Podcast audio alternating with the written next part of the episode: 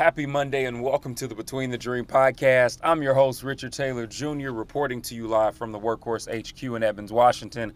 I hope that you all are doing well, and I definitely hope that you had a great weekend. It's time to start a new week, and I'm really excited about this week. Why is that?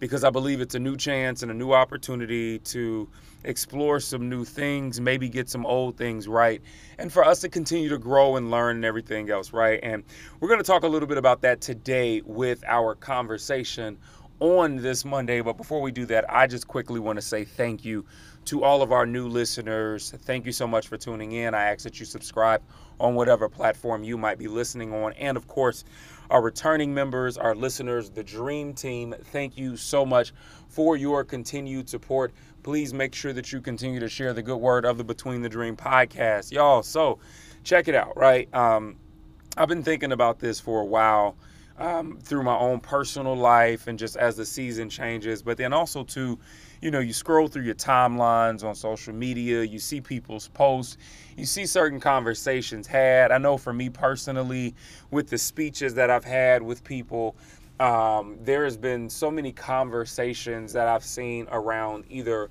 um, the lack of hope or what we would normally identify as hopelessness, right? And so I wanted to talk about this real quick but I wanted to do it from the other side, Freedom from Depression and Suicide book that I released back in 2019.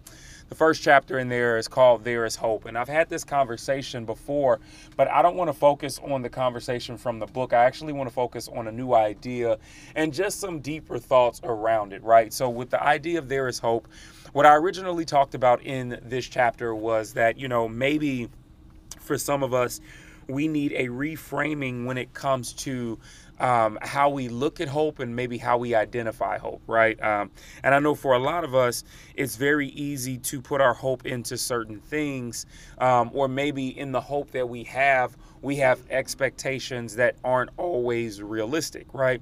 And so when those unrealistic expectations aren't met, it's very easy for us to feel hopeless or that maybe we were too deeply involved or too into it. And, you know, of course, um, pessimism starts to kick in in the way where we're thinking, like, man, like, I should have never allowed myself to think that highly of this situation or this person or maybe even of yourself, right?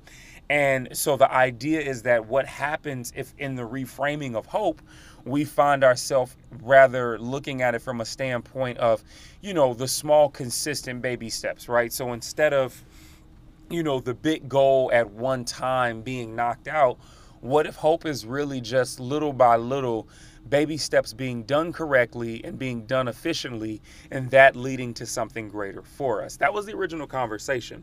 Today, I want to talk from this angle in this space, though, which is as we take moments within the second half of this year to regain hope, to find hope, to reframe hope. Um, what exactly are we putting our hope in? And I think that this is going to be even more needed than just our practices within finding hope.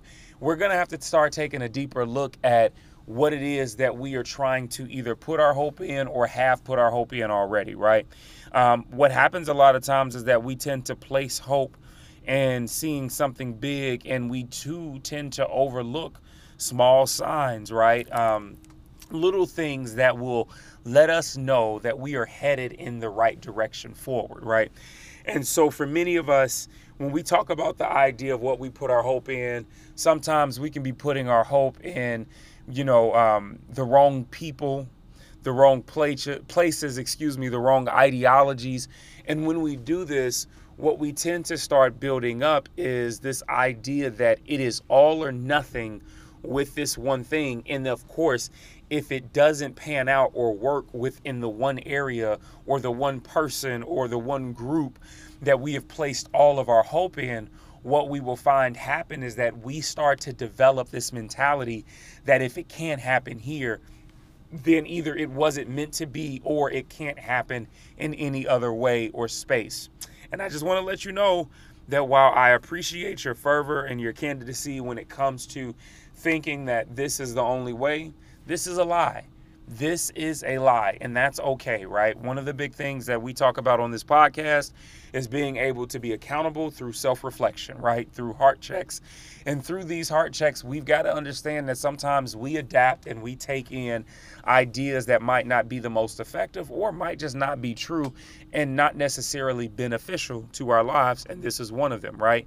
I don't believe that there is only one way when it comes to what we decide to put hope in um, when we talk about these, you know, humanistic, natural standpoints, and when we talk about, you know, the worldly aspect, right?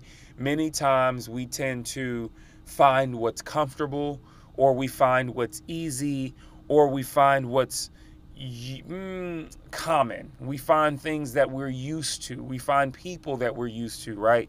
Kind of like that whole ideology of you are the company that you keep.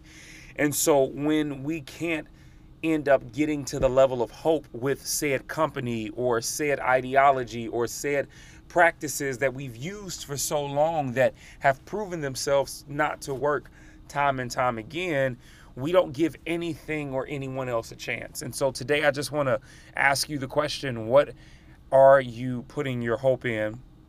And then, secondly, have you misplaced your hope and is it time for you to reframe where you decide to place your hope moving forward?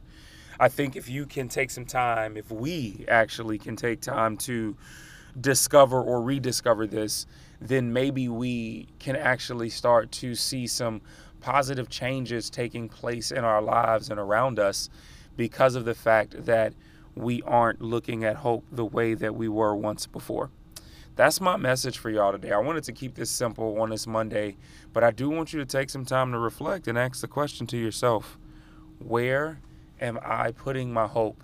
What have I placed my hope in?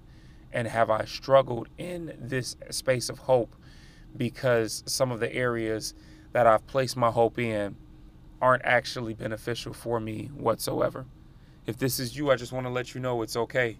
There's room and growth and time for change and that you have an opportunity to make better, to genuinely find hope, and to really place hope in the right spaces that will produce what I believe to be more emotional freedom, healing, and success for you.